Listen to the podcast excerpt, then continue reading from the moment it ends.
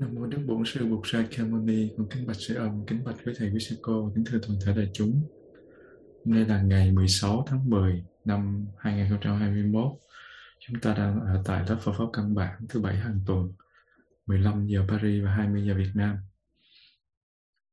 Kính thưa đại chúng, thì lần trước theo cái sự chia sẻ thì hôm nay chúng ta sẽ có một chủ đề mới. Nhưng mà cái buổi pháp đàm lần trước mình đã thống nhất với nhau là ngưng. Nhưng mà sau đây lại có vài vị, một số vị chưa có được chia sẻ và muốn được chia sẻ. Và với cái thấy của sư cô Cảnh Nghiêm á, thì sư cô thấy là mình đã học qua rất là nhiều chủ đề rồi. Mỗi chủ đề mình có những cái phần chia sẻ về chủ đề riêng biệt đó. Thì những chủ đề mình học một năm ấy qua mình có thể tổng hợp lại thành một cái phần mà mình có thể chia sẻ bất cứ cái điều gì trong cái sự tu tập ứng dụng của mình. Thì hôm nay xin mời cô Cảnh Nghiêm chủ trì cái buổi học. Dạ, con kính bạch sư, con kính thưa thầy, thưa lớp. Con thấy là nhìn lại lớp học Phật pháp của chúng ta đã đi qua một chặng đường rất là dài. Lớp bắt đầu từ mùa dịch năm 2019 đến nay là hơn một năm rưỡi rồi. Mà con rất là vui là mình lớp vẫn được liên tục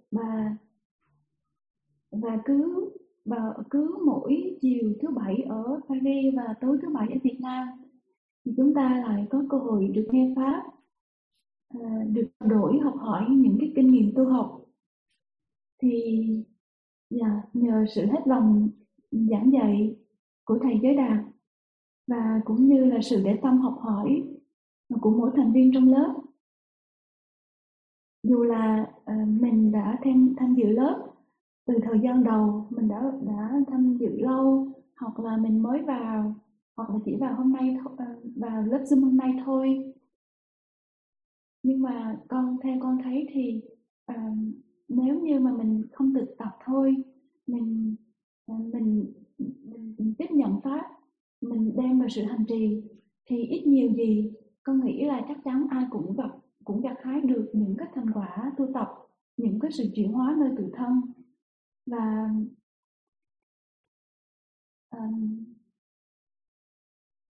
theo một cái sự nhìn lại như vậy, con thấy là chúng ta đã tiếp nhận được một cái lượng kiến thức về giáo lý và kinh nghiệm tu học chắc là không ít. Nếu như mà những vị nào mà mình theo lớp Phật pháp căn bản qua Zoom hoặc là mình nghe trên Facebook thì một cái lượng kiến thức và kinh nghiệm nó rất là phong phú cho mình. Như là từ những cái bài đầu mình được học, mình được nghe về cách mình học Phật pháp như thế nào, và hai sự thực tương đối, tuyệt đối, còn gọi là tục đế hay là chân đế, rồi rồi là tứ diệu đế, bát chánh đạo, 16 phép quán niệm hơi thở, 7 yếu tố giác ngộ, chủ đề 12 nhân duyên, và vừa rồi là mình vừa kết thúc xong cái chủ đề về nghiệp. Thì chiều hôm nay con có một cái đề nghị như thế này, giống như là một buổi, như con đã đưa tin là một buổi mình vấn đáp trao đổi với nhau, và mỗi thành viên của mình có thể là một cái sự tổng kết nhỏ, một cái sự phản chiếu lại, mình xem thử mình có những cái thành quả nào, những cái lợi lạc nào khi mà mình áp dụng pháp buộc vào trong cái đời sống hàng ngày, nó đem lại cho mình cái lợi lạc gì. Tại vì cuộc sống của mình nó luôn luôn tồn tại hai mặt. Có những lúc mình có được cái niềm vui hạnh phúc, nhưng mà có những lúc mình cũng phải đối diện với những cái khó khăn, những cái thử thách rất là nhiều. Và chính những cái lúc mà mình gọi là khó khăn thử thách đến đó, mình đã áp dụng pháp buộc vào trong cái những giây phút đó như thế nào?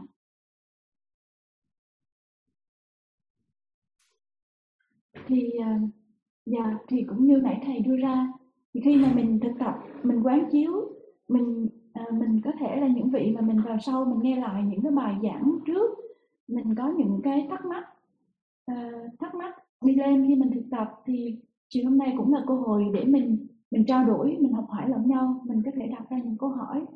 Và cũng như là ai đó trong lớp của mình mà còn ngại ngùng, tại vì buổi chiều hôm nay là mở ra thêm để cho mọi người ai cũng thấy là cái phần của mình trong lớp học, mình cũng có thể đặt câu hỏi, mình hỏi, mình có những cái thắc mắc gì đó mình hỏi, chứ không phải là mình nghe, mình cũng được lệ lạc nhiều rồi, nhưng mà mình hỏi cái phần của mình á, cái phần mà mình thắc mắc, cái phần mà mình đang đối diện, mình gặp cái khó khăn, mình cần sự hỗ trợ, và nó sẽ giúp mình rất là nhiều lắm.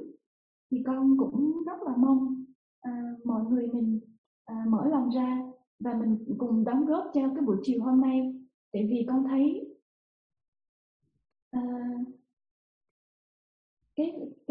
cái pháp buộc mà mình gọi là mình con thấy là pháp buộc nó phải được đi vào trong cuộc sống, nó phải được ứng dụng thì mới gọi là pháp sống, mà tiếng Anh gọi là living Dharma, chứ không phải là pháp buộc khi mình nghe xong rồi thì mình chỉ biết như vậy thôi.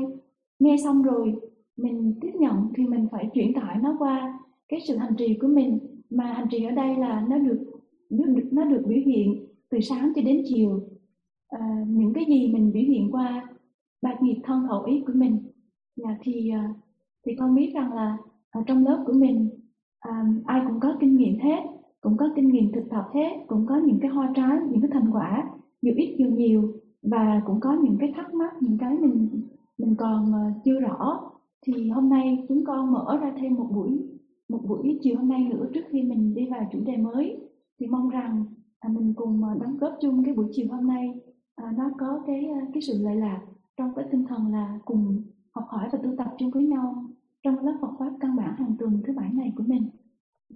Thì đôi lời con xin chia sẻ như vậy để đại chúng mình cùng đóng góp chung và chia sẻ chung với nhau trong tinh thần như vậy. Mình đặt ra một cái mục đích, một cái kế hoạch mình làm, rồi mình thông thả làm không có nghĩa là mình nhẫn nhơ, giống như con thỏ nó nhẫn nhơ để con rùa tới trước, mà là mình vẫn làm một cách bình thường, mình dồn tâm và mình làm, nhưng mà mình không để áp lực. Khi nào mà mình tu mà mình có áp lực là sai rồi, có nghĩa là khi mà mình cảm thấy nó thảnh thơi thì mình mới tu đúng. Cái thảnh thơi đó không có nghĩa là mình thoải mái, mình ăn, mình uống, mình đi, mình đứng, mình cảm thấy thích thú, mình thấy vui là được. Không phải như vậy. Có nghĩa là mình vẫn thực tập như những gì Đức Phật dạy, các vị tổ dạy, các vị sư dạy, các người thiện tri thức dạy, nhưng mà mình không có bị áp lực.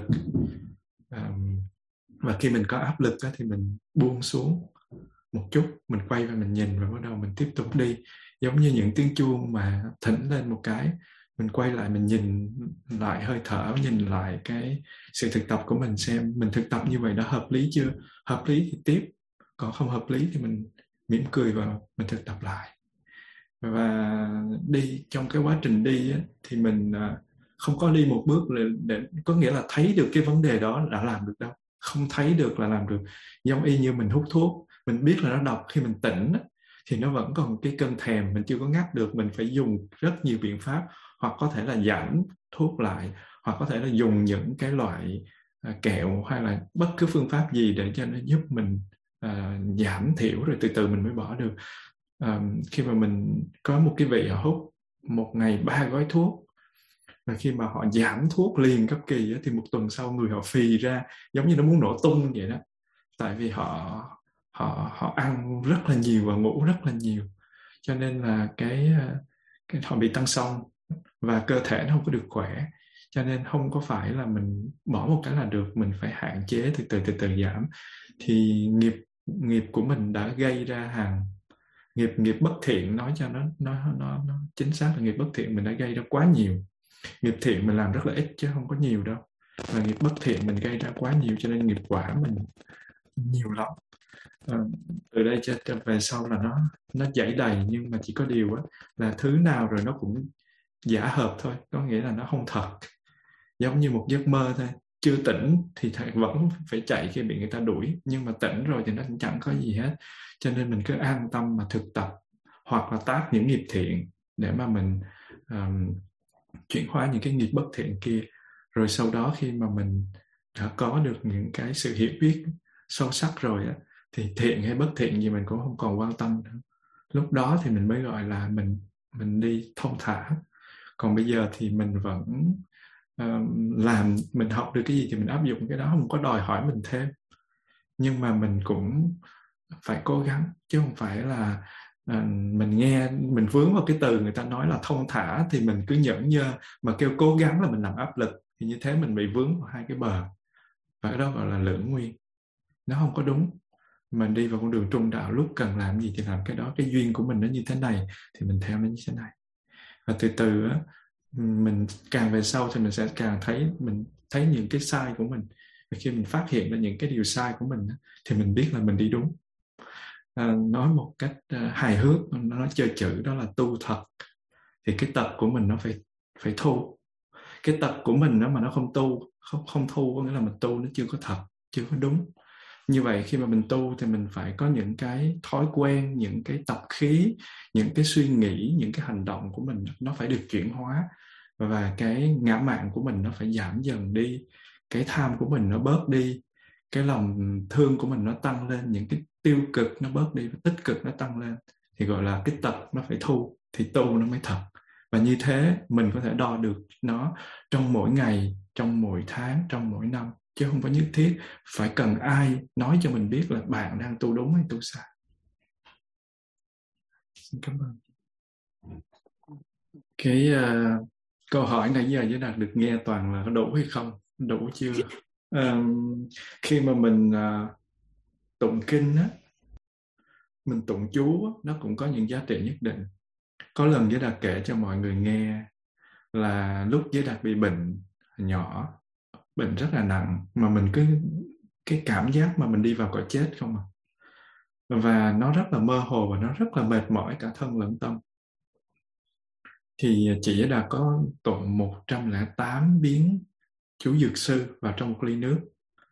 Và thực sự ra nếu mà người nào không uống cái miếng nước đó thì nói cũng chẳng có tin đâu, và cũng chẳng có cảm giác được.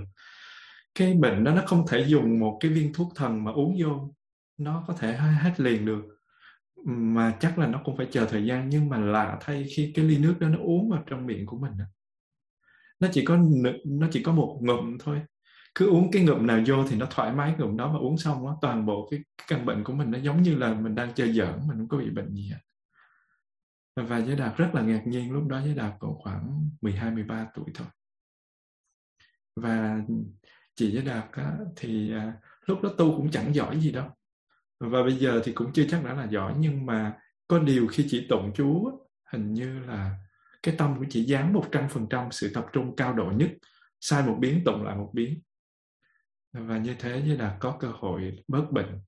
Và mới gần đây Giới Đạt nghe hai cái trường hợp của một chị và một anh của Giới Đạt nữa, rằng là khi mà chị cảm nhận được là chị bị ho, và chị nói là chị bị 3 tháng rồi không có bớt. Khi mà cái chị đó tụng chú vào trong cái ly nước đó, thì chị uống xong chị thấy là hình như chị không còn bệnh nữa, giống như cái bệnh giả đò. Thì cái cảm giác đó Giới Đạt rất hiểu. Và nghe kể thì như là chuyện mê tín vậy. Nhưng mà nó phụ thuộc vào cái duyên của mình, nó phụ thuộc vào cái cách người ta tụng chú. Thì qua đó mình mới thấy được giá trị của cái bài chú đó. Nhưng mà cái quan trọng nhất không phải là cái bài chú, mà là cái cách mình vận hành. Cũng giống như là khi mà mình đọc kinh á, nó không phải không có giá trị, nó vô cùng có giá trị. Nhưng mà ai là người được hưởng đầu tiên? Chị hay là mẹ? Mình, chứ không phải là mẹ. Tại vì khi mà mình tụng vô cái bài kinh á, là những cái bài kinh là những lời dạy của Đức Phật, lời dạy của Tổ, lời dạy của các bậc thiện tri thức. Thì khi mà mình tụng vào á, Nó giống như tưới những cái hạt giống tốt. Có thể là bây giờ mình không có cơ hội để hiểu, nhưng mà từ từ giống như bạn Diệu Thanh hồi nãy nói, tới lúc gặp khổ hoặc là những cái vị nào đó gặp khổ, mình khổ quá xong rồi mình mới nhận ra thì ra là nó là như vậy, thì ra cái lời dạy đó nó có nghĩa là như vậy. Thì nó giống như một cái phao cứu hộ, nhưng mà những người có duyên thì ngay lúc họ tụng, từ từ họ chuyển hóa được những cái tâm bất thiện của mình. Cho nên nó tụng kinh nó có cái giá trị như thế. Và đối với những cái người mà khuất mặt, những cái chư thiên hoặc là những cái người mà mình vô hình, mình không thấy những tầng năng lượng mà mình không có thể bắt nối được thì họ vẫn nghe mình tụng chứ không phải là không. Họ cũng được hưởng lợi. Nhưng mà cái phần quan trọng đối với việc giúp cho mẹ là năng lượng của mình khi mình tụng. Mình có hiểu không? Mình dồn năng lượng vào bao nhiêu ở trong đó. Chứ không phải kinh này là mình phải tụng kinh số 1, số 2, phải mở kinh thế này, dân hương như thế kia, làm như thế nọ, theo nghi này như kia. Cái đó chỉ là hình thức thôi. Cái nghi đó, ngày xưa Giới Đạt đi lễ đám ma hoặc là đi đâu đó, Giới Đạt nghĩ trời phải tụng cho đủ, chú Vãng Sanh phải có, Bát Nhã phải có, Sám phải có, Sướng Lễ phải có, rồi Cung Thỉnh phải có, lễ này lễ nọ lễ kia. Nhưng mà khi mà mình tu một thời gian mình mới hiểu được rằng cái đó chỉ là hình thức thôi. Nó cũng có một chút hình thức hay, giống như một bài nhạc mà nó có một cái phối âm, nó có một cái cách vận hành cái bài nhạc thì nghe nó cũng thích thú. Nhưng mà quan trọng là cái lời nhạc trong đó người ta muốn truyền tải cái gì, mình nghe được bài nhạc đó, nó tồn tại được với thời gian hay không, là chất lượng của cái bài nhạc, phẩm chất của cái bài nhạc. Giống như cái bài nhạc Trịnh trải qua thời gian bao nhiêu, những cái bài nhạc tình nó trải qua thời gian bao nhiêu, nhưng mà nó vẫn không phai. Còn những cái bài mà người ta chế nghe rất là hay, nhưng mà một thời gian rồi nó phai phôi phai. Thì cũng vậy, khi mà mình đọc những cái bài kinh đó, mình giữ lại trong tâm mình được cái gì, chứ không phải là mình cái nghi thức nó như thế nào. Hình thức thì nó cũng không phải là nó không cần, nhưng mà nó không phải là cái quan trọng nhất. Do đó cái việc mà mình tụng kinh đó, không phải là mình tụng bao nhiêu kinh, tụng thêm cái này, tụng thêm cái kia, mà mình khi mà mình phát nguyện mình tụng cái gì đó, trong lúc tụng tâm có thanh tịnh không? Mục đích tụng của mình là cái gì? Mục đích mình tụng kinh để có phước, mình để được cái này được cái kia, để mà mình tụng được cho nó nhiều. Mình tụng mình thấy mình muốn tụng Địa Tạng, mình muốn tụng Pháp Hoa, mình muốn thiếu, mình muốn không có thời gian, mình thấy thiếu thời gian, mình muốn được cái này, mình muốn được cái kia, thì lúc đó mình rơi vào sự vướng mắc. Cái đó gọi là lòng tham. Tuy là tham tu nhưng mà nó sai. Khi mà mình tụng kinh thì tâm mình nó phải thảnh thơi. Khi tụng kinh thì cái sự để tâm, cái chánh niệm của mình nó phải có, nó có phẩm chất. Cái đó mới là cái quan trọng, chứ không phải tụng cái kinh gì và tụng như thế nào. Đương nhiên nếu mà mình tụng kinh mà tụng kinh tầm bậy thì thôi mình cũng không nói, ví dụ như những cái kinh vớ vẩn đâu đó thì mình nói. Nhưng mà mình xác định những cái lời đó là lời Phật dạy, mình hiểu. Thì khi mà mình tụng, kinh nào nó cũng giống như kinh nào thôi. Cái quan trọng nhất là kinh đó nói cái gì, mình hiểu được như thế nào, để tâm như thế nào, dùng năng lượng gì để hiểu, và mục đích của mình là gì. Thì không có cái gì mà mình phải nói tụng bao nhiêu là đủ. Thí dụ như lạy Phật đi, nói trời hôm nay tôi lạy được 500 lạy, tôi lạy được 1.000 lạy, lạy giống như bữa củi. Cái đó không phải là lạy Phật, cái đó là tập thể dục. Cái đó là đi kiếm lời từ cái việc mà tập thể dục thôi, chứ không có giá trị nhiều. 300 lạy hay 500 lạy nó không nói đến được điều gì hết. Nó chỉ cần một lạy mà lạy xuống có phẩm chất. Mình đang lạy ai vậy? Đang lạy cái ông Phật có một cái hình hài, có một cái tế bào, có một cái kiểu dáng của 2.500 năm trước, hay là mình đang lạy cái phẩm chất đạo đức của một cái bậc giác ngộ, để rồi mình rót cái phần năng lượng đó vào tâm thức của mình để mình thực tập giống như thế. Thì cái phẩm chất lạy, khi mà mình lạy qua làng Giới Đạt thấy nó rất là hạnh phúc. Khi mà lạy Phật, lạy xuống không phải vã mồ hôi giống như là bên kia mình phải làm sao cho nó. Đương nhiên khi mình lạy xuống nhiều như thế thì tập thể dục như thế mình có lợi cho sức khỏe chứ không phải không. Nhưng mà khi lạy mình bị ép lạy, mình không có thấy giá trị của sự lạy. Còn bây giờ mình lạy xuống, mình từ tốn, từng cử chỉ hành động kết hợp với hơi thở, với toàn thân.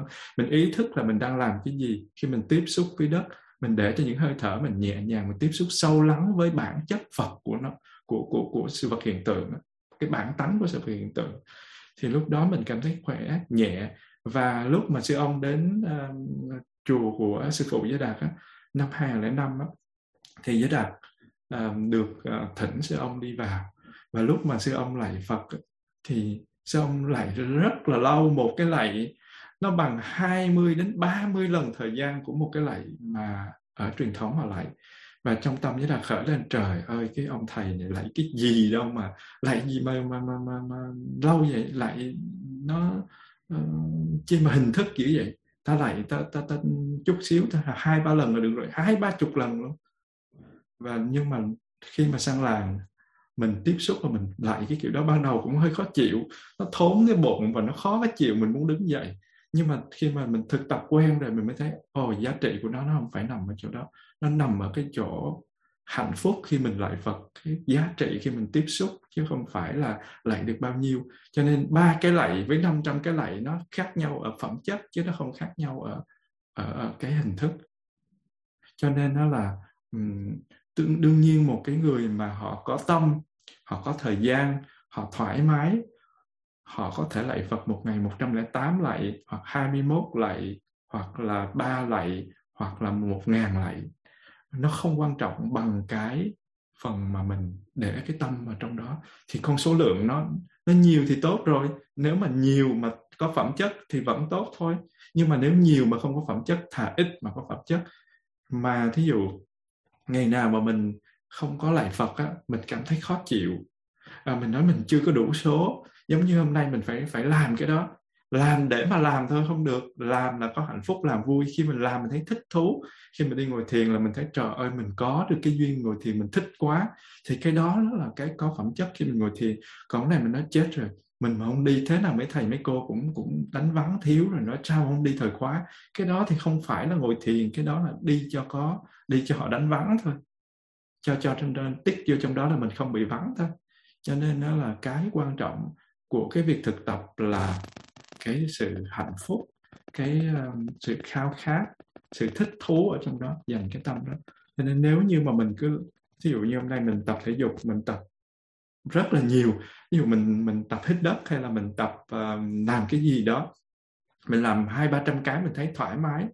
Nhưng mà lần sau ngày mai mình lại cũng làm được, nhưng mà nó lại bị áp lực, hôm qua 200 thì hôm nay cũng phải 200 giống như hôm qua. Xong rồi cái mình lại muốn làm y chang như vậy, thì mình đã bị áp lực giống như cái qua. Mình lấy cái móc đó mình so, và ngày nào mình cũng làm, đến một lúc mình nói thôi mệt quá tôi không làm, hôm nay tôi mệt cho nghỉ một hôm, thì là mình nghỉ luôn một lèo luôn, cả tháng không chịu tập. Cho nên đó là mình lạy Phật cũng vậy, một ngày mình nói 1.000 lạy rồi hôm mình bận, mình nói trời hôm nay không có lạy Phật được, xong rồi mình bị áp lực cái này rồi mình bị áp lực cái kia. Thì cái đó nó bị vướng vào cái hình thức lạy mà nó không phải là nội dung lạy. Cho nên khi mà lạy Phật á, là mình có được cái tâm thảnh thơi, cái hiểu biết tiếp xúc được với cái giá trị thật của sự vật hiện tượng, bản chất, cái Phật tánh của sự vật hiện tượng, để mà mình trở về với cái tâm của mình, chứ không phải là lạy cái ông Phật có cái thân đó, tế bào đó.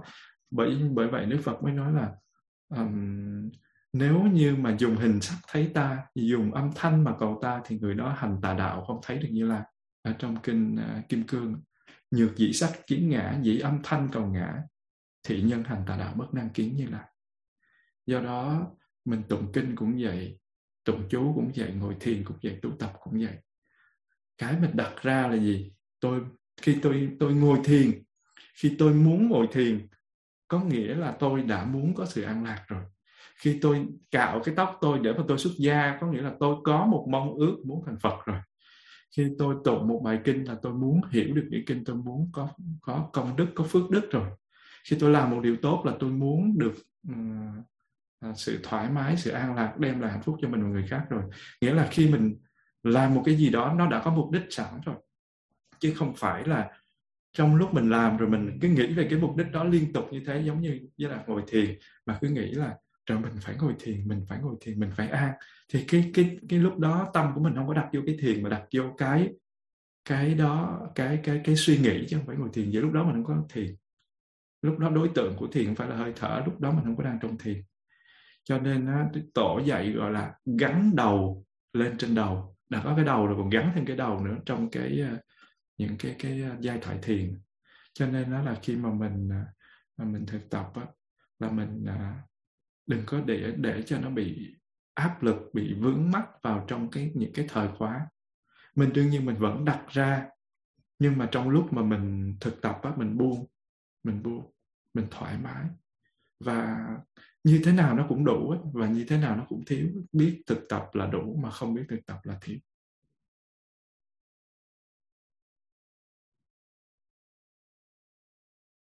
Hy vọng là những cái sự chia sẻ nó có giúp ích được cho mình.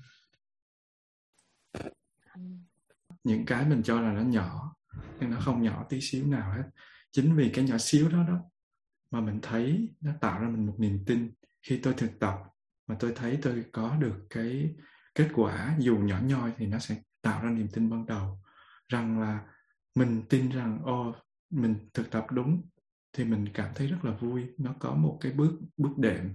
Rồi người ở trong nhà thấy mình thực tập và thấy tại sao vợ mình lại làm cho con gái mình thấy thoải mái. Và vì một cái cử chỉ nhẹ nhàng, tại sao mình làm không được. Và người con gái thấy mẹ mình có thể làm được cái điều đó và bố mình thay đổi. Thì bao nhiêu đó nó sẽ tạo ra niềm tin cho nhau. Cho nên những cái sự tu tập nó không phải đến từ những cái vĩ đại, mà nó đến từ cái nhỏ nhoi. Chính những cái nhỏ nhoi đó nó mới là cơ sở nền tảng. Mà nếu như người nào mà không thấy được cái đó mà cứ đi tìm những cái vĩ đại, mà bỏ qua những cái nhỏ nhoi á, thì người đó sẽ bị thất bại trên đường tu rất là nhiều. Cho nên nó là chính cái đó nó sẽ giúp cho mình rất là nhiều. Khi mà mình muốn giữ cái gì đó thì mình phải cho nó thức ăn. Cái gì nó muốn tồn tại nó cũng phải có thức ăn hết á. Và mình muốn giữ được tâm Bồ Đề thì mình phải có sự thực tập. Nhưng mà để nói về cái vấn đề này thì Giới Đạt nhớ lại cái ngày xưa, khi cách đây 30 năm, thì khi mà mình xuất gia thì mình rất là muốn những người khác cũng xuất gia như mình. Và cứ mình tu là mình thấy là mình muốn người khác cùng tu.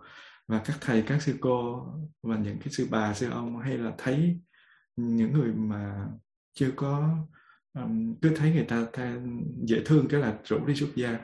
Hồi nãy Giới Đạt có hỏi bạn tâm đạo tín có xuất gia hay không á, là tại vì bạn phát cái tâm đó lên, chứ không phải là Giới Đạt rủ bạn đi.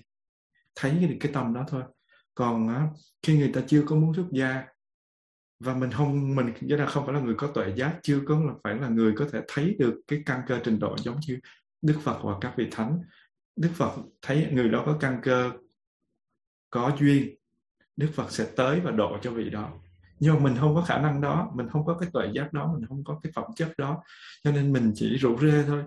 Nhưng cho nên khi rủ rê á, thì nên rủ rê đúng người. Khi mà người ta muốn xuất gia là người ta muốn đi ra khỏi cái nhà đó đó. Xuất gia nó có hai nghĩa. Nghĩa thứ nhất á, nghĩa đen á, là đi ra khỏi nhà, không có ở trong nhà, ở một cái nơi mà mình muốn để mình thực tập chuyên cho cái vấn đề tu tập, gọi là rời bỏ gia đình, sống đời sống không gia đình. Và cái nghĩa xuất gia thứ hai á, nó sâu hơn á, đó là đi ra khỏi cái nhà mà cái sự trói buộc nó đã làm cho mình không có được thoải mái. Cái nhà đó chính là gì? Nhà đó chính là cái vô minh, cái nhà đó chính là những sự hiểu biết sai lầm, nhà đó chính là những cái nhận thức về cái ngã, cái tôi, nhà đó chính là cái thân này nó trói buộc, bởi vì mình bị cái tư duy sai lầm về thân nó trói. Thân vốn không phải là một cái điều gì đó là nó bị trói, mà là bởi vì mình có nhận thức sai lầm. Cho nên khi mình xuất gia mới là bước ra khỏi cái sự trói buộc của những nhận thức sai lầm đó, hay gọi là vô minh, hoặc là những cái sợi dây trói gọi là 10 kiết sử đó, thì lúc đó mới được gọi là xuất gia. Và khi nào mình bị thấy trói mình mới đi ra chứ. Bây giờ mình không có thấy trói làm sao mình đi ra. Như vậy muốn xuất gia thì mình phải thích đã, mình phải có ý đã, hoặc là do mình hiểu Phật Pháp mà mình đi, mình rất thích thú, hoặc là mình có những khổ đau, hoặc là mình có được những cái điều kiện mình xin, mình nhờ sự giúp đỡ người khác, họ khuyên bảo mình. Còn đằng này á, cứ gặp đụng ai cũng xuất gia đi. Chùa đâu phải là cái chợ, chùa đâu phải là những cái nơi mà để đi rủ rê nhau tới. Chùa là những cái nơi thực tập tu, và người ta thực sự muốn tu mình mới cho người ta tới. Cho nên á, nếu như xuất gia đúng thì có nghĩa là không cần rủ rê gì hết á, nó đi thì nó đi thôi.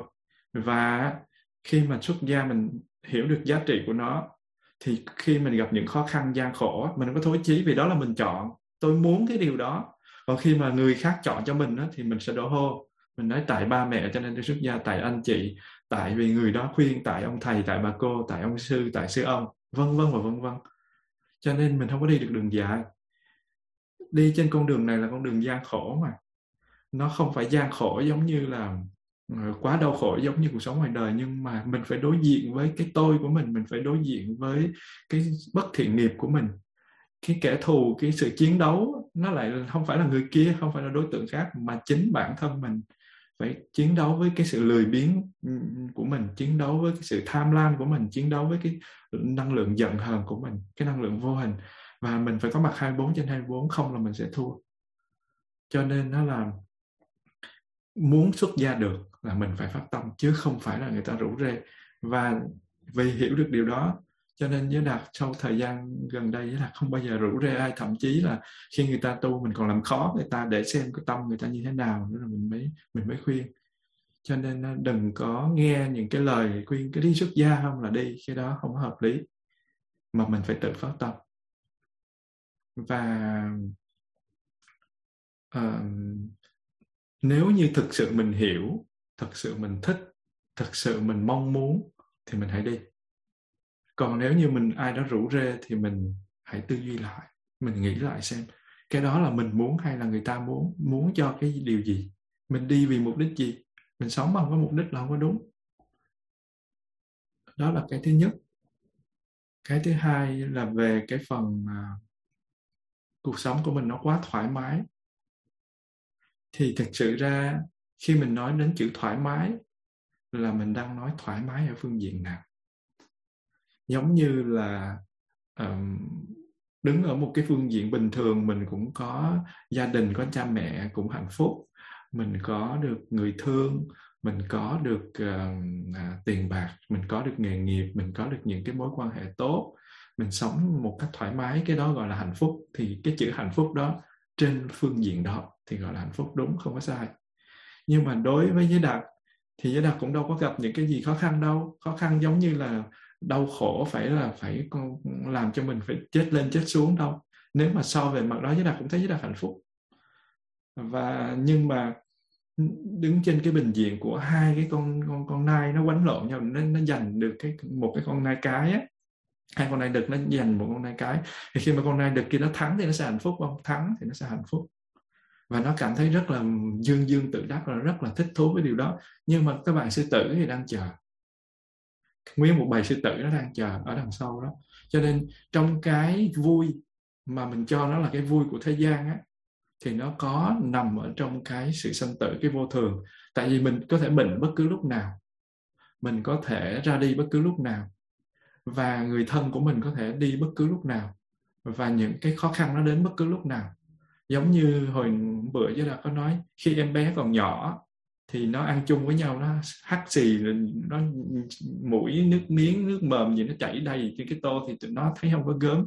Nhưng mà mai mốt mà lớn lên thì nó mới thấy gớm. Cũng vậy, khi mình chưa có những khó khăn đó thì mình sẽ cảm thấy là mình hạnh phúc. Nhưng mà thực sự ở đằng sau của cái sự hạnh phúc mà mình cho ra rằng đó, nó có những cái rất là khó khăn đang chờ mình và bất kỳ ai. Cho nên khi đi xuất gia không phải vì nhà tôi nghèo quá tôi xuất gia, không phải bởi vì thầy tôi rủ rê, không phải bởi vì cha mẹ tôi muốn, không phải bởi vì tôi chỉ thích cái đạo Phật rồi tới, mà bởi vì mình hiểu được lý do gì mình xuất gia. Cho nên cái phần mà không phải nói điều đó không có nghĩa là bạn phải làm cho đau khổ đi, bạn đang hạnh phúc nhưng mà bạn không có hạnh phúc thực sự đâu, bạn phải đau khổ đi rồi bạn phải kiếm những cái đau khổ, cái đó là sai lầm. Mình đang hạnh phúc, mình đang bình thường thì làm sao mà mình thấy được? Khi nào mà tự nhiên duyên nó đến thì mình mới thấy được, chứ không phải là mình muốn là mình thấy. Bây giờ hỏi bác sĩ, kêu bên bác sĩ bây giờ con mà bệnh cái đó thì con phải làm thế nào, thế nào. Giờ chưa bệnh làm sao biết? Người ta vẫn dạy cho mình các phương pháp, rồi đến đúng lúc đó, thí dụ như nói bệnh ruột thừa đi, bác sĩ sẽ dạy cho mình là gì, ruột thừa nó nằm ở đâu, ở phần nào, bên trái hay bên phải, nếu mà nó bị ruột thừa thì nó có những triệu chứng gì. Thì khi mà mình mình bị đến một lúc nào đó, bây giờ mình không bị nhưng mà đến lúc mình bị thì mình sẽ biết cách xử lý. Nhưng mà không phải là cứ bị như thế mình nói đó cái đó là ruột thừa, mà phải làm gì để đi đến bác sĩ để khám, bác sĩ khám cho mình, rồi nhiều khi phải làm việc với nội tạng hoặc là có những cái vấn đề khác mình mới biết được là mình bị cái thứ gì để mà mình chữa. Còn bây giờ mình nói rồi mình cũng quên thôi. Cho nên cái duyên nó đến, những khó khăn nó đến, nếu mình nhận ra được thì mình mới biết cách chuyển hóa. Nhưng mà với những cái người mà học tập mà có nhận thức tuệ giác về vô thường vô ngã thì ngay trong những lúc mình hạnh phúc hay khó khăn mình cũng thấy được giá trị thực của cuộc sống, và lúc khó khăn hay hạnh phúc đến mình không có bối rối. Cho nên trong cái lớp học này nó không có chỉ là giúp cho những cái người mà có khổ đau, mà nó giúp cho cả những cái người mà chưa có những nhận thức đầy đủ, những nhận thức sâu sắc về cuộc sống. Khi mà mình thực tập chánh niệm á, là mình nhìn sự vật hiện tượng một cách sâu sắc hơn, mình quán chiếu, mình có mặt cho cái cuộc sống để mình nhìn rõ vấn đề. Và giả sử như mình không có cái đau khổ gì cho nó to tát, là tại vì mình không có mặt sâu sắc để mình thấy được cái sự vận hành của tâm thức lẫn vật chất lẫn thân thể của mình. Còn khi mà mình thấy được cái điều đó thì thực sự mình cũng không có thấy là cái cuộc sống mình quá hạnh phúc đâu, nó đang rất là bấp bênh đấy. Và có rất là nhiều cái ham muốn, rất nhiều cái mong cầu. Cái câu hỏi của cái vị tiếp theo ở đây nè, mà chuẩn bị sư cô đọc, nó sẽ trình bày cái vấn đề đó. Và nhiều lúc mình không có đủ chánh niệm để mình nhận ra được cái điều đó. Có một cái vị khi mà Giới Đạt gặp, họ cũng nói từ nhỏ giờ tôi hạnh phúc lắm, tôi không có cái gì khổ đau hết á, và lúc nào tôi cũng hạnh phúc hết, và tôi chỉ thực tập như vậy cho nó vui thôi chứ tôi cũng chẳng có gì khổ đau hết. Nhưng mà khi mình cũng tưởng thiệt, tại vì họ kể gia đình họ như vậy, chồng họ như vậy, con họ như vậy, vân vân vân vân. Nhưng mà đến khi tiếp xúc một thời gian thì mới biết trời ơi, nó chẳng có cái gì gọi là hạnh phúc thực sự hết đó. Cái giá trị mà hạnh phúc ta nói là dựa trên một cái cơ sở đối tượng để so sánh là như thế thôi. Giống như là kêu người đó đẹp là tại vì không có ai dễ thương xung quanh đó, nhưng mà khi mà so với một người đẹp hơn thì họ mới biết trời thì ra họ xấu quắc. Cho nên cái mà giữa hạnh phúc và khổ đau mà đang nói nó chỉ là một cái mốc mà trong tâm thức của người đó lấy làm đối tượng để so sánh thôi. Cho nên khi người ta nói hạnh phúc là chữ hạnh phúc trong tâm người ta, hạnh phúc trong cái sự nhận thức của người ta, nó khác với hạnh phúc nhận thức của một người khác, và nó không, cái giá trị nó không có tương đồng. Giống như là có người nói là phương pháp thực tập chánh niệm, họ đến Làng Mai, họ ăn, họ nghe chuông, họ đứng giống như một cái bức tượng vậy đó, hay là họ tập trung, họ đi, họ nói đó là thực tập chánh niệm. Đó không phải, đó chỉ là sự tập trung thôi. Mindfulness, bản chất của từ mindfulness không mô tả được, không lột tả được từ chánh niệm đâu. Cho nên đó, khi mà họ bị vướng vào cái từ đó, họ vướng vào cái cách thức đó, họ thực tập dài lâu mà họ vẫn khổ đau. Cho nên cái chánh niệm mà họ hiểu với chánh niệm bản chất của nó không giống nhau. Từ của họ, trong đầu của họ nó không có giống như trong đầu của mình. Cho nên khi nói đến hạnh phúc, giá trị đó lấy cái gì để so sánh? Cho nên đối với Giới Đạt như thế vẫn chưa phải là hạnh phúc. Nhưng mà thế gian, đối với thế gian thì đó là một điều hạnh phúc, ai cũng phải công nhận và ước muốn được như mình hết. Tuy nhiên á, nếu mình thực tập, bữa giờ mình học cả năm mấy và trước đó mình đã được nghe những lời dạy của sư ông, các thầy, các sư cô, rồi trước đó mình đã đọc các kinh sách của Phật Pháp, thì mình sẽ biết được là cái sự có mặt sâu sắc cho cuộc sống của mình trong từng giây, trong từng sát na đó, thì mình sẽ thấy được cái giá trị thực của nó, chứ không phải cái hạnh phúc ở bên ngoài. Và như thế, khi khó khăn đến, mình sẽ có rất nhiều cơ hội để đối diện. Có những khó khăn nó chưa đến với Giới Đạt, nhưng mà Giới Đạt cũng đã sẵn sàng để đối diện với tất cả mọi thứ.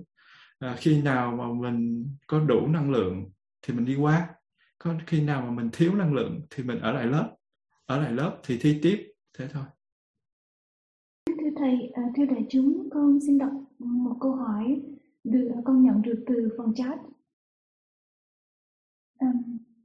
Dạ, con kính thưa quý thầy, quý sư cô, con xin gửi câu hỏi là thưa quý sư thầy và quý sư cô, trong con có mặc cảm tự ti rất lớn đến mức con luôn có xu hướng phủ định bản thân mình, phủ định những gì mình làm được. Mua được nhà thì con mặc cảm nhà của con nhỏ. Lấy được bằng tiến sĩ nước ngoài thì con mặc cảm đấy chưa phải là bằng tiến sĩ Mỹ. Làm giảng viên trong trường đại học công lập rồi thì con mặc cảm chưa phải trường quốc tế. Đi được hơn 20 nước rồi thì con mặc cảm là chưa đi được hết thế giới. Đỉnh điểm là con còn không muốn tự nhận mình là người Việt. Sau khi được tiếp xúc với pháp môn Làng Mai và quy y năm giới thì con biết mình phải thực tập chánh kiến, thực tập quán chiếu về tự tánh tương tức đầy đủ, không hơn không kém của vạn vật, thực tập trở về với chính mình và dần dần. Thì cái nữa, dạ, đến đây thì con chỉ đọc bài thôi à. Dạ, con kính cảm ơn thầy và đại chúng. Không biết câu hỏi đặt ra là cái gì, nhưng mà có thể là hoặc là vị đó có thể gửi thêm một cái phần câu hỏi cho sư cô, hoặc là sẽ nghe trả lời chung chung. Thì theo Giới Đạt đoán á, là phải làm sao để chuyển được cái nhận thức đó và những cái tư duy đó, cái hành động đó. Thì kính thưa đại chúng, khi mà viết ra được như thế đó, thì thật ra vị đó đã có câu trả lời rằng là mình đang rơi vào trường hợp nào. Khi mà một cái người mà tự nhận ra là tôi bị đau cái chỗ này nè, có thể nó là ruột thừa hay là thận hoặc là cái gì đó, chứ không nói đặc biệt đau tim để tim nằm ở trên. Đương nhiên nó vẫn có liên quan, nhưng mà đau ở dưới đó, họ khoanh vùng chỗ đó là họ biết chỗ đó. Thì ít nhiều người đó cũng đã nhận ra được là mình rơi vào cái lòng tham. Và nguyên nhân từ đâu thì có lẽ là họ sẽ có những thắc mắc. Thực sự không phải riêng cá nhân của cái vị đặt câu hỏi, mà bất kỳ ai ngồi đây, kể cả quý thầy, quý sư cô, cũng đều bị rơi vào trường hợp đó, nhiều hay là ít, sâu hay là cạn, thô hay là tế thôi. Khi mà mình, giống như Giới Đạt soạn một cái bài gì, chia sẻ đi, mà mình chia sẻ đó nó chưa hay thì mình muốn chia sẻ hay hơn. Rồi khi mà người ta nghe người ta khen thì mình muốn khen nhiều hơn. Khi mà mình dễ thương thì mình muốn dễ thương hơn. Vân vân, lúc nào nó cũng xảy ra như thế. Và mình luôn luôn nằm trong cái tình trạng là muốn. Thì nếu như mà mọi người nhớ 4 loại thức ăn, là có một cái loại thức ăn thứ ba, đó là tư niệm thực, là cái ước muốn. Thì có những ước muốn đó, nó dẫn mình đến những hạnh phúc, nhưng mà có những ước muốn nó dẫn mình đến những đau khổ. Khi mà mình muốn được tu tập giải thoát, mình muốn được giúp đỡ mọi người, mình muốn được buông bỏ cái lòng tham, sân và si của mình, thì cái ước muốn đó,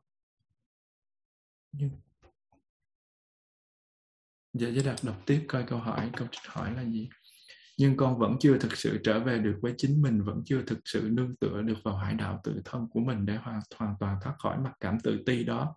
Xin quý thầy, quý sư cô soi chiếu thêm cho con và hướng dẫn con thực tập thêm để thoát hẳn được tập khí phủ định bản thân này. Con xin tri ân. Như vậy đúng với cái gì mà mình vừa nghĩ thì Giới Đạt cũng vẫn đang tiếp tục chia sẻ về cái câu hỏi đó. Thì khi mà mình mong muốn thì có những cái mong muốn nó đưa mình tới những cái khổ đau. Thì khi mình thực tập, mình học trong cái lớp này chẳng hạn, là mình có những kiến thức, mình có những kinh nghiệm để mà mình soi chiếu, mình thấy được cái lòng tham của mình nó dẫn mình đi đâu, nó dẫn mình đi đến những cái khổ đau. Và cái điều mà cái người này cần làm là học cách xả ly. Và cái tự ti trong cái kinh Tuổi Trẻ và Hạnh Phúc, Đức Phật dạy về 4 bài kệ cho vị thiên nữ. Thiên nữ có những thắc mắc và Đức Phật dạy bài kệ là mặc cảm hơn kém bằng, tạo ra nhiều rối rắm, 3 màn đã vượt rồi, tâm không còn dao động. Rồi cái bài kệ đó là bài kệ thứ 3, còn bài kệ thứ 4 là trừ dục vượt 3 màn, tâm niệm hết mong cầu. mọi đau buồn cởi bỏ đời này và đời sau. Như vậy cái mạng nó có rất là nhiều cái mạng, có 7 cái mạng, mạng rồi quá mạng rồi mạng quá mạng vân vân vân vân. Nhưng đại khái ở Làng Mai mình học 3 cái mạng, đó là mặc cảm, hơn, kém và bằng. Cái mặc cảm hơn kém bằng đó, mặc cảm kém là gì? Thấy mình thua người ta cho nên mình mặc cảm. Mặc cảm hơn là gì? Thấy mình hơn người ta cho nên mặc cảm. Tôi hơn nó, tôi giỏi hơn nó mà tại sao cho nó làm mà không cho tôi giỏi hơn nó mà tại sao lại thích nó mà không thích tôi đẹp hơn nó tại sao lại chê tôi xấu mà khen nó đẹp, mà tôi đẹp hơn thiệt. Thì cái đó gọi là mặc cảm. Nhưng mà đứng ở một phương diện nào đó, mặc cảm hơn kém bằng nó có 3 hình thức, nhưng mà đứng vào một cái chung á, nó chỉ có một hình thức thôi, đó là cái ngã. Gốc của nó là từ cái ngã. Khi nói tới mặc cảm hơn, mình tưởng là mình hơn người ta nhưng thực sự mình sợ kém, sợ thua, cho nên mình mới phải làm cho nó hơn.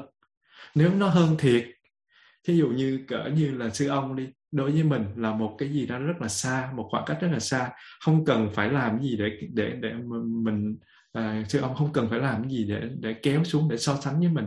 Ví dụ như người ta khen mình thì cũng không phải vì thế mà sư ông cảm thấy là mình thua, bởi vì bản chất của nó rõ ràng rồi. Còn nếu như mà một cái người mà thấy người ta khen người khác mà mình nói là mình hơn á, thì thực sự đó là có cái tâm sợ thua, thấy có cái gì đó nguy hiểm cho nên mình mới mặc cảm hơn. Còn mình mặc cảm kém á là tại vì mình muốn hơn, mình muốn hơn người khác cho nên mình mới có cái mặc cảm kém. Mình tự ti về mình là tại vì mình muốn được như vậy. Còn so mặc cảm bằng thì nó cũng rơi vào trường hợp mặc cảm kém và hơn, nó cũng giống như vậy thôi. Cho nên nó là khi nói tới mặc cảm á, là nó muốn chứng minh cái tôi, mà cái tôi á nó đi từ cái gì? Từ một cái nhận thức sai lầm về ngã, rằng là có một cái người, thí dụ như có một cái gọi là giới đạt, có một cái thực thể trường tồn bất biến, nó có một linh hồn vĩnh cửu, nó có một cái gì đó mà muốn được mọi người biết đến, được gọi là có địa vị, có phẩm, có nằm ở trong lòng của mọi người, có một cái gì đó. Và bản thân của mình là một cái gì đó có thể dù trải qua nhiều kiếp nhưng mà nó vẫn giữ được cái bản chất của nó gọi là linh hồn bất biến hay là thực thể trường cửu, thì cái đó gọi là ngã. Và chính cái quan điểm sai lầm đó, cái bài nghiệp và cái bài duyên khởi của mình đã chia sẻ, mình đã được học đó, nó đã phá vỡ đi cái quan điểm về một cái linh hồn bất biến, một thực thể trường cửu. Cho nên là cái thấy sai lầm về ngã đó nó biểu hiện ra thành cái mặc cảm hơn kém và bằng. Cho nên Đức Phật mới nói là gì? Trừ dục vượt ba mạng, ban đầu là có chữ dục nữa, tại một bài kệ thứ nhất và kệ thứ nhì nói về dục, không thấy rõ ái dục thì mới vướng vào ái dục, và nếu mà thấy rõ ái dục thì không vướng vào ái dục, thì không có cái gì lôi kéo được mình. Cho nên là nhưng mà cái dục đó nó với cái mặc cảm hơn kém và bằng á, nó tạo ra rất nhiều rối rắm. Cho nên nếu mà 3 cái đó mà nó diệt trừ á, thì tâm không còn dao động. Nhưng thiên nữ vẫn chưa hiểu, và cuối cùng Đức Phật mới nói là trừ dục vượt ba mạng, tâm niệm hết mong cầu, mọi đau buồn cởi bỏ đời này và đời sau. Mình khổ là tại vì mình so sánh, mà mình vướng vào so sánh. Thí dụ như cái này nó to thì mình biết nó to, cái này nó nhỏ mình biết nó nhỏ, mình không có vướng. Người ta giỏi thì mình thấy là người này giỏi, mình thực tập, mình học, mình nương tựa. Mình thấy người ta dở thì mình nâng đỡ, thì cái đó gọi là thấy có phân biệt nhưng mà không bị vướng vào phân biệt. Còn một cái á, là luôn luôn bị vướng vào phân biệt. Cho nên đó là mình cho nó là thật, cho rằng tôi là một cái gì đó thật, mọi người là một cái gì đó thật, sự vật hiện tượng là thật, không thấy được vô thường, không thấy được sự chuyển biến của nó, cho nên bị kẹt vào cái thấy của mình và cho rằng là nó trường tồn bất biến. Cho nên đó, chính vì những cái bị vướng vào cái lưỡng nguyên, chính vướng vào cái đúng, cái sai, cái phải, cái trái, cái còn, cái mất, cái đẹp, cái xấu, vân vân, so với người để cho mình bị vướng vào đó, thì mình có những khổ đau. Và như thế cái đó nó sẽ sinh ra cái năng lượng tự ti mặc cảm. Và chính vì cái thấy sai lầm đó, cái ngã đó, cho nên Đức Phật trên những cái phần mà Phật thuyết pháp toàn là để dẹp trừ cái nhận thức sai lầm về bản ngã, dẹp trừ cái người ta hiểu lầm về một cái linh hồn bất biến. Và do đó cái bài kệ đó là trừ dục vượt ba mạng, tâm niệm hết mong cầu. Khi mà mình không còn so sánh nữa thì mình đâu có còn, mình cũng còn khổ đau, mình không có còn bị vướng vào cái so sánh. Trong cái kinh Thường Bất Khinh Bồ, trong kinh Pháp Hoa phẩm thứ 20 Thường Bất Khinh Bồ Tát, tôi không khinh quý ngài vì quý ngài sẽ thành Phật. Có một cái vị đi đâu cũng nói với mọi người như vậy. Nhưng mà nếu tâm của người ta thực sự không khinh, thực sự biết rằng người đó có Phật tánh, thực sự biết rằng bản thể của người đó là Phật và thẩm thấu được cái phần đó, hiểu rõ nó như nó là, như vậy thì vị đó không khởi lên cái phần để so sánh. Thí dụ như mình giận người đó, có nghĩa là mình giận một ông Phật rồi. Mình giận ghét người đó, nghĩa là ghét một ông Phật, ghét một vị Bồ Tát. Mình làm chuyện nhơ bẩn với người đó là làm chuyện nhơ bẩn với một vị Phật. Mà nếu như tâm của mình tôn kính Phật, làm sao mình dám làm được cái điều đó? Nếu mà mình thực sự mình tôn kính Phật, mà mình thấy cái vị kia mình coi như Phật, thì bất kể vị nào mình đều không có mặc cảm hơn, kém và bằng nữa. Tại vì trong tâm của mình luôn luôn nó không còn sự so sánh nữa, không còn bị vướng vào sự so sánh, chứ không phải là không so sánh. Rồi nhiều khi nói như thế, mọi người nói không so sánh thì làm sao? Cái so sánh mình vẫn biết nhưng mà mình không có bị vướng, thì cái đó gọi là không bị lưỡng nguyên và kỳ thị. Cho nên khi mà mình coi tất cả mọi người bình đẳng như nhau, khi mọi người mà một người nào đó hiền thiện giỏi, giống như kinh Năm Điều Phiền Giận của cái vị nào vừa chia sẻ đó, cái người nào mà họ dễ thương, họ giỏi, họ hiền, họ có nhiều cái tuệ giác, thì mình nương tựa vào họ. Giống như mình thấy một cái hồ nước mát, mình thì đang nóng, hồ nước thì đang mát, thì mình phải làm sao? Nhảy xuống để thưởng thức cái hồ đó. Hồ đó rất là đẹp, không có rong rêu, mình thì đang khó chịu, bức bối trong người, thì tại sao mình không nhảy xuống để mình tắm mát trong cái hồ đó?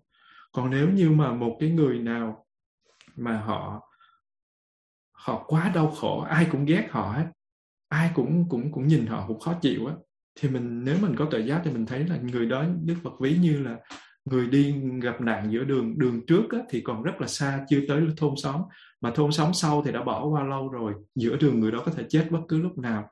Và một người mà không còn ai thương trên thế gian này nữa, người đó quá tội nghiệp. Và nếu mình có tuệ giác thì mình sẽ thấy tội, chứ mình không có ghét họ. Như vậy, khi mà mình biết cách quán chiếu thì mình không có bị những cái lôi kéo của cái so sánh.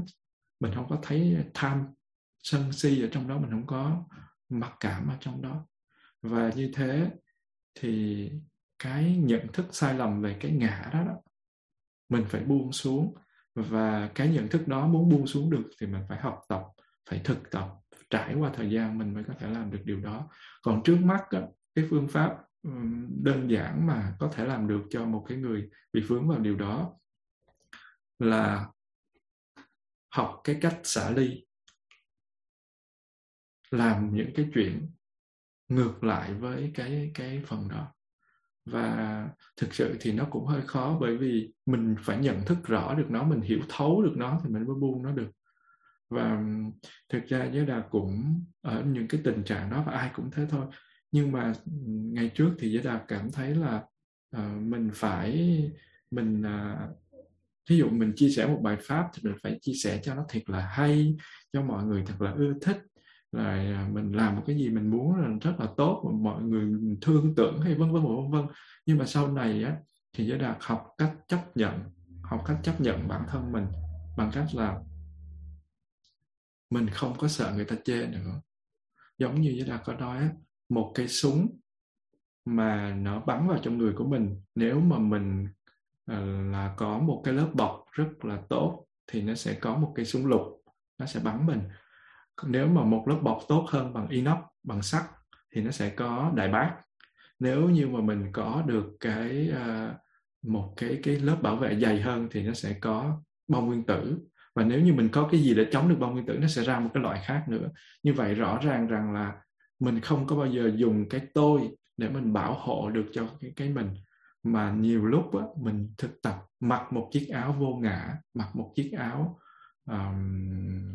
khiêm tốn thì không có ai bắn được mình hết á. Cho nên đó là mọi người có nhớ Giới Đạt chia sẻ về cái việc mà Giới Đạt đi đi phỏng vấn đó, mình nói thì tôi như vậy thôi, trình độ của tôi như thế thôi, mình phải chấp nhận mình như thế. Và nếu như người ta chê mình ngu thì chịu thôi, tôi chỉ có bao nhiêu đó trình độ thôi, hiện tại lúc đó tôi chỉ có như thế thôi, tôi có bao nhiêu thì tôi xài bao nhiêu. Cái này là mình muốn xài quá cái khả năng của mình cho nên mình khổ thôi. Thì bây giờ mình hãy xài đúng những gì mình có, mình làm hết mình, những gì mà nó diễn ra kết quả thế nào mình chấp nhận. Và tại vì mình sợ người ta chê mình ngu cho nên mình khổ thôi. Còn mình không có, mình chấp nhận cái chuyện đó thì nó sẽ ok. Cho nên hiện tại mình phải học cái cách xả ly, cái cách bỏ cái ham, những cái ham muốn, mà mình phải thấy được cái độ nguy hiểm của cái ham muốn đó, nó sẽ dẫn mình đi đâu. Tại vì không có bao giờ ngừng hết á, mình có một ngàn thì mình muốn 1 triệu, mà mình có 1 tỷ thì mình muốn 10 tỷ. Như vậy thì bao giờ cái gì là định? Không có cái gì là định hết. Như vậy mình muốn leo tới chừng nào? Và khi mà mình hiểu là thu nhận á, nó có hạnh phúc, nhưng mà bên cạnh đó nó có khổ đau. Như vậy xả ly á, nó có một chút khổ đau nhưng mà bản chất của nó lại là hạnh phúc. Cho nên hiện tại mình phải học là học cách xả ly. Và Giới Đạt cũng đã vướng, rồi cũng phải học, cũng lên đên lắm, rồi cũng xả ly. Và cho tới bây giờ thì hết sợ người ta chê mình ngu rồi. Tại vì mình ngu thiệt, cho nên cũng không sợ nữa. Và mình càng tu thì mình phải càng thấy mình càng ngu. Tại vì mình không thấy mình ngu á thì mình không có tu tiến. Tại vì mình biết cái điều đó sai cho nên mình mới sửa thì mình mới thấy mình ngu thì mình mới sửa được. Còn mình không thấy làm sao mình tiến bộ. Cho nên tu giỏi là phải thấy mình khờ. Mình càng tu, mình càng học, mình càng thấy mình khờ, mình càng thấy kiến thức của mình ít ỏi, mình càng thấy cái phẩm chất đạo đức của mình nó vẫn chưa có đầy đủ. Cho nên đó là mình không có sợ hãi gì khi người ta chê, không có sợ hãi gì khi người ta nói xấu mình. Và cái thực tập xả ly đó thì cứ phải theo thời gian, chứ không phải muốn xả là xả được liền. Và nếu như thực tập đúng những cái gì Bụt dạy, đúng những cái gì sư ông dạy, nhiều phương pháp thực tập chánh niệm qua văn tư tu, qua những cái kinh sách, qua những cái sự chia sẻ, rồi mình vận dụng vào trong cuộc sống thì từ từ nó chuyển hóa. Giống như cái lớp của mình, ban đầu thì có nhiều người có rất là nhiều những nỗi khổ niềm đau, nhưng mà rồi thực tập một thời gian thì nó sẽ chuyển hóa được một chút, rồi từ những cái niềm tin đó nó đi lên.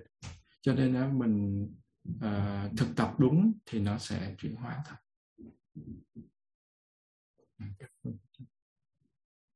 Không nói về một cá nhân nào hết, nhưng mà lấy ví dụ để hiểu. Thì đối với cái câu thứ hai á, thì một cái người mà họ béo, họ bị béo phì, ở nước ngoài thì họ hay bị béo phì. Và khi họ bị béo phì rồi á, thì mình nói trời ơi, tại sao mày không ăn kiêng? Tại sao không chịu kiêng đi để cho nó giảm bớt? Nhưng mà thực sự mình phải hiểu được rằng là tại người ta ăn không được cho nên người ta mới bị béo. Không ai muốn mình bị béo, không ai muốn mình xấu cả. Nhưng mà tại vì mình không kiêng được cho nên mới bị béo. Có nghĩa là không có làm chủ được. Chứ mà mình thì nói ngược lại, béo như thế, đi như thế thì rất là khổ. Tại sao không chịu ăn kiêng? Tại sao có thể vác một cái thân 200-300 kg như thế mà tại sao không chịu ăn kiêng? Mà bởi vì họ không ăn kiêng được cho nên họ mới như thế. Thì bây giờ mình thấy là trong mỗi ngày của mình á, để làm một cái điều tốt, để đem một cái, thí dụ như mình có tiền để mà mình đi bố thí, mình cúng dường, hoặc là mình lo, mình giúp đỡ cho những người nghèo, nó dễ hơn hay là mình thu cái tiền của những người khác từ tất cả mọi cái công việc hoặc là những cái điều kiện, dù cho nó là đàng hoàng chứ không phải là mình thu một cách sai phép, nhưng mà mình thu dễ hơn hay mình chi dễ hơn?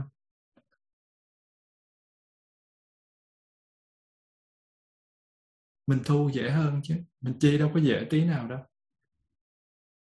Mình lúc nào mình thu mình cũng cười, lúc nào mình chi cái mặt mình cũng méo sệt hết á. Và mình mỗi lần mà mình đi đối diện với cái khổ á, là mình tránh. Mình đối diện với khổ là mình tránh. Mình đối diện với cái vui á thì mình nhào vô. Đó là quy tắc. Mà trong cái vui mà mình nhào vô á, nó nguy hiểm.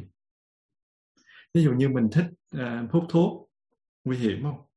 Mình thích nhậu nhẹt, uống rượu, nguy hiểm không? Mình thích đánh bài, mình thích những cái trò vui, mình thích chơi game, mình thích đi mua sắm. Toàn là những cái gì mà mình bị nhào vô đó thì nó đều, đa số nó là nguy hiểm.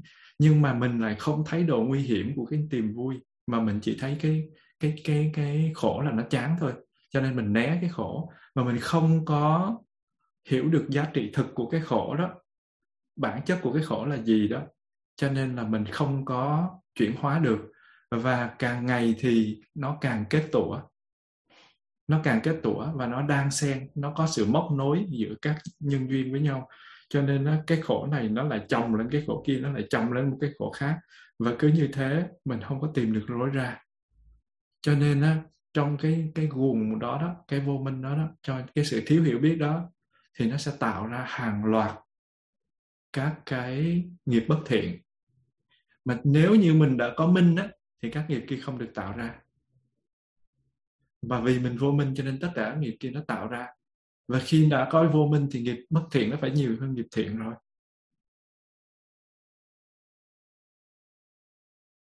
Và bây giờ mình đừng truy quét vào quá khứ coi cái gì nó làm sao mà tại sao nghiệp bất thiện nhiều quá. Mình chỉ thấy là kết quả của bây giờ là nghiệp bất thiện quá nhiều. Nó đã diễn ra, bây giờ mình tìm cách chuyển hóa. Và khi mà mình các vị khác hỏi là Đức Phật là hôm qua Giới Đạt, hôm thứ Năm Giới Đạt có chia sẻ cho lớp thứ Năm, lớp Kinh Trường Bộ, thì Đức Phật có một cái đoạn Đức Phật có vị hỏi Đức Phật là Thế Tôn là có tồn tại sau khi chết không? Đức Phật nói ta không trả lời câu hỏi này. Hỏi tức Thế Tôn không tồn tại sau khi chết sao? Đức Phật nói ta không trả lời câu hỏi này. Rồi hỏi là Đức Thế Tôn là thế giới là hữu biên hay vô biên, là thường hay vô thường, đặt ra từng câu hỏi. Và Đức Thế Tôn nói ta không trả lời câu hỏi này, ta không trả lời câu hỏi này, và ta không trả lời câu hỏi này. Thì vị quay qua hỏi là thế Đức Thế Tôn trả lời câu hỏi nào? Đức Thế Tôn trả lời là ta chỉ nói về khổ, sự thật về khổ, nguyên nhân của khổ, sự chấm dứt khổ và con đường đưa đến sự chấm dứt khổ. Những cái gì nó đưa đến thánh trí, đưa đến giải thoát, đưa đến niềm an vui thực sự, đem đến niết bàn cho mọi người. Cái gì hỏi câu đó thì ta mới trả lời, còn lại ta không trả lời. Như vậy thì có những cái vấn đề mình thắc mắc là tại sao nó bất thiện nhiều quá. Thì vô minh thì nó tạo ra nhiều bất thiện. Bây giờ mình muốn biết một cách rõ ràng á, tu tập đi, giải thoát, xong rồi tự nhiên sẽ hiểu được vấn đề. Còn bây giờ thực tại của nó là gì? Cái chuyện mà bất thiện á, quá nhiều, mà cái chuyện thiện nó quá ít. Cho dù mình nói là thôi, sao thầy nhìn cái vẻ tiêu cực như vậy, cuộc sống nó đâu có phải như thế. Thì đúng, nếu nhìn trên vấn đề tuyệt đối, bản chất của sự vật hiện tượng nó không có khổ hay vui gì đây hết á. Nhưng mà mình đang nói về chân lý tương đối, mình nói về thế gian, mình vẫn còn đang sống, đang ăn, đang phải chịu những cái áp lực từ bệnh dịch vân vân. Đứng về phương diện của thế gian thì cái bất thiện nó rất là nhiều. Vì nó bất thiện cho nên mình mới ở đây, là vì bất thiện cho nên mình mới phải đang chịu những cái dịch bệnh, vì bất thiện cho nên mình mới đang khổ đau, vì bất thiện cho nên mình mới có mặt trong lớp này. Nếu như mình quá hạnh phúc rồi, thực sự mình sẽ không có ở trong lớp này để làm gì hết á. Và Đức Phật cũng vậy. Đức Phật có mặt là tại vì chúng sanh có khổ, chúng sanh có những phiền não, không có sinh tử. Còn nếu như mà chúng sanh không có sanh tử thì Đức Phật không có xuất hiện. Giá trị của Đức Phật hoàn toàn không có giá trị gì hết. Như vậy Đức Phật chỉ có mặt khi và chỉ khi mình cần đến sự giúp đỡ thôi. Vậy thì khi Đức Phật có mặt là mình biết là gì? Mình đang có những cái điều bất thiện, cho nên mình mới cần. Khi mình bước vào chùa tu, người ta nói ủa cái người đó tu mà sao kỳ vậy? Tu mà sao, người tu phải là thánh chứ. Nếu mà thánh rồi tu cái gì nữa? Tu có nghĩa là sửa. Tu có nghĩa là sửa, chuyển hóa nó. Và khi mình nói đến sự chuyển hóa thì nó có một cái gì không có dễ thương, nó không có đúng đắn thì nó cần chuyển hóa. Như vậy khi nào người ta đi tu là khi người ta có những sai lầm, khi người ta có những thiếu sót, khi người ta có những cái phần vụng về, người ta mới phải tu chứ. Còn nếu giỏi quá, nếu mà xuất sắc, nếu mà thánh rồi thì tu làm cái gì? Cho nên đó, cái nhận thức là ồ tại sao tu rồi mà như vậy? Người ta nói là mình đặt ngược lại là như vậy mới tu. Vì như vậy cho nên tôi mới phải tu. Cho nên đó, khi mình thấy mình có mặt ở thế gian này á, mình còn sanh còn tử đây này, thì mình biết là nghiệp bất thiện nó nhiều hơn rồi. Và bởi vì cái vô minh Khi mà mình vô minh, mình thiếu cái tuệ giác á, thì tất cả các hành động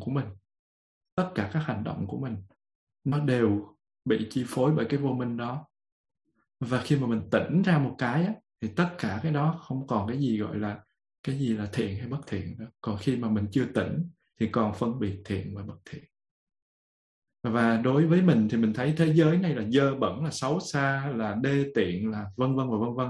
Nhưng mà đối với Đức Phật á, cái thế giới này thanh tịnh, sạch sẽ, bởi vì tâm của Ngài đều trong sáng. Thì bất cứ cái gì, thì sự vật hiện tượng nó chỉ là kết cấu của nhân duyên thôi, thì mắc mới gì là Ngài bị vướng vào cái sự vật hiện tượng mà nói rằng quốc độ này dơ bẩn. Cho nên trong kinh có chia sẻ là những vị khác nói cái quốc độ của Đức Thế Tôn nó gồ ghề, nó gò đất, rồi gò đống, rồi vân vân vân vân. Đức Phật nói không, quốc độ của ta vô cùng thanh tịnh, là cái ý đó. Còn về cái câu hỏi thứ nhất là về mặt đạo đức, khi mà nói đến một cái người mà họ làm một cái chuyện xấu với một người khác, chẳng hạn như có những người họ tới họ làm những cái chuyện lạm dụng hoặc là họ cướp bóc hoặc vân vân với một cái người khác đi, thì nếu như thực sự đó là nghiệp thì cái giá trị đạo đức nó nằm ngay đó rồi, chứ không còn phải nói gì cả. Tại vì sao vậy? Cái quy tắc của duyên khởi, cái quy tắc của nhân duyên, cái quy tắc của nhân quả, quy tắc của nghiệp, nó là một cái quy tắc không có ai xử lý, không có ai làm chủ. Nó vô cùng công bằng, nếu mà tính công bằng, nó vô cùng công bằng. Cho nên ngay cái công bằng đó chính là đạo đức, cán cân đạo đức xét về mặt đó là chính xác. Và khi mà cái người đó nếu đúng thực là họ chịu nghiệp thì nó đúng là một cái quan tòa rất là chính xác rồi, chứ cần gì phải mình phải bàn tới đạo đức ở đây. Còn khi mình nói đến rằng là tôi không biết cái điều đó có phải là nghiệp không, thì lúc này mình mới bắt đầu xét đến đạo đức. Khi mà mình biết chắc là nghiệp thì mình không xét đến đạo đức nữa, tại vì đạo đức nó là bản chất của nhân quả, đó là đạo đức rồi. Rồi còn khi mà mình không biết rõ nó có phải nghiệp không, lúc này mình mới xét về tính chất đạo đức. Như vậy, khi làm sao để mình biết có phải nghiệp hay không nghiệp? Chỉ có thánh, chỉ có Phật và những cái vị thánh tuy không phải là họ có thần thông, họ biết được các cái đường đi nước bước của các điều kiện nhân duyên để hình thành các cái nghiệp, các cái nhân để hình thành nên cái nghiệp quả này, thì họ mới nói cho mình biết được đó là nghiệp gì. Còn bởi vì mình không có phải là bậc vị thánh, mình chưa đủ tuệ giác, mình không có thần túc, mình không có túc mệnh thông, mình không có thiên nhãn minh, cho nên mình buộc phải thực tập tu. Có nghĩa là đối với một cái vị mà làm cái nghiệp xấu đó, tạo ra một cái nhân xấu đó, thì mình phải giúp cho họ dừng cái nhân lại nếu mà có. Còn đối với cái người mà họ chịu cái quả đó, không phải mình nói với họ là chị bị nghiệp á, không phải như thế. Làm như thế là vô tình mình đưa thành một cái số phận, mình đưa thành một cái gọi là cái thiên mệnh, mệnh trời bắt phong trần phải phong trần, cái đó nó không có hợp lý. Giả sử như có một người đến với làm phiền mình, thì mình thấy là ngay chỗ lúc mà họ đã tạo cái quả để cho mình nhận lấy cái quả của nghiệp của mình đó, thì họ cũng là tạo nhân. Tại vì nhân quả nó không có sai lệch. Đó là lý do mà cái cặp hai người vợ một và vợ hai của một cái vị đó đấu đá nhau để cuối cùng người thì thành cáo, người thành gà, sau đó người thành gà thì thành hổ, người kia thì thành nai. Và nó cứ như thế. Và mình xem trong cái phim của Trung Quốc á, thì cái thế hệ này, thế hệ trước qua để mà đánh nhau với thế hệ sau, giống như phim Hồng Kông, phim trưởng, phim những cái phim võ thuật á, thì bên thế hệ này qua đánh thế hệ kia, xong thế hệ thứ hai bên kia lại qua đánh ngược lại, thế hệ ba bên kia lại qua đánh ngược lại. Mình không cần biết người nào mở đầu, mình chỉ cần biết nếu như tạo nhân thì nó sẽ ra quả, mà quả đó nó sẽ là nhân, nó lại ra quả khác, và nó cứ là nhân quả nó luôn luôn liên tục với nhau như thế. Cho nên không kể người nào tạo trước hay tạo sau, chỉ biết là khi mình nhận quả đó, chính người kia cũng đã tạo nhân.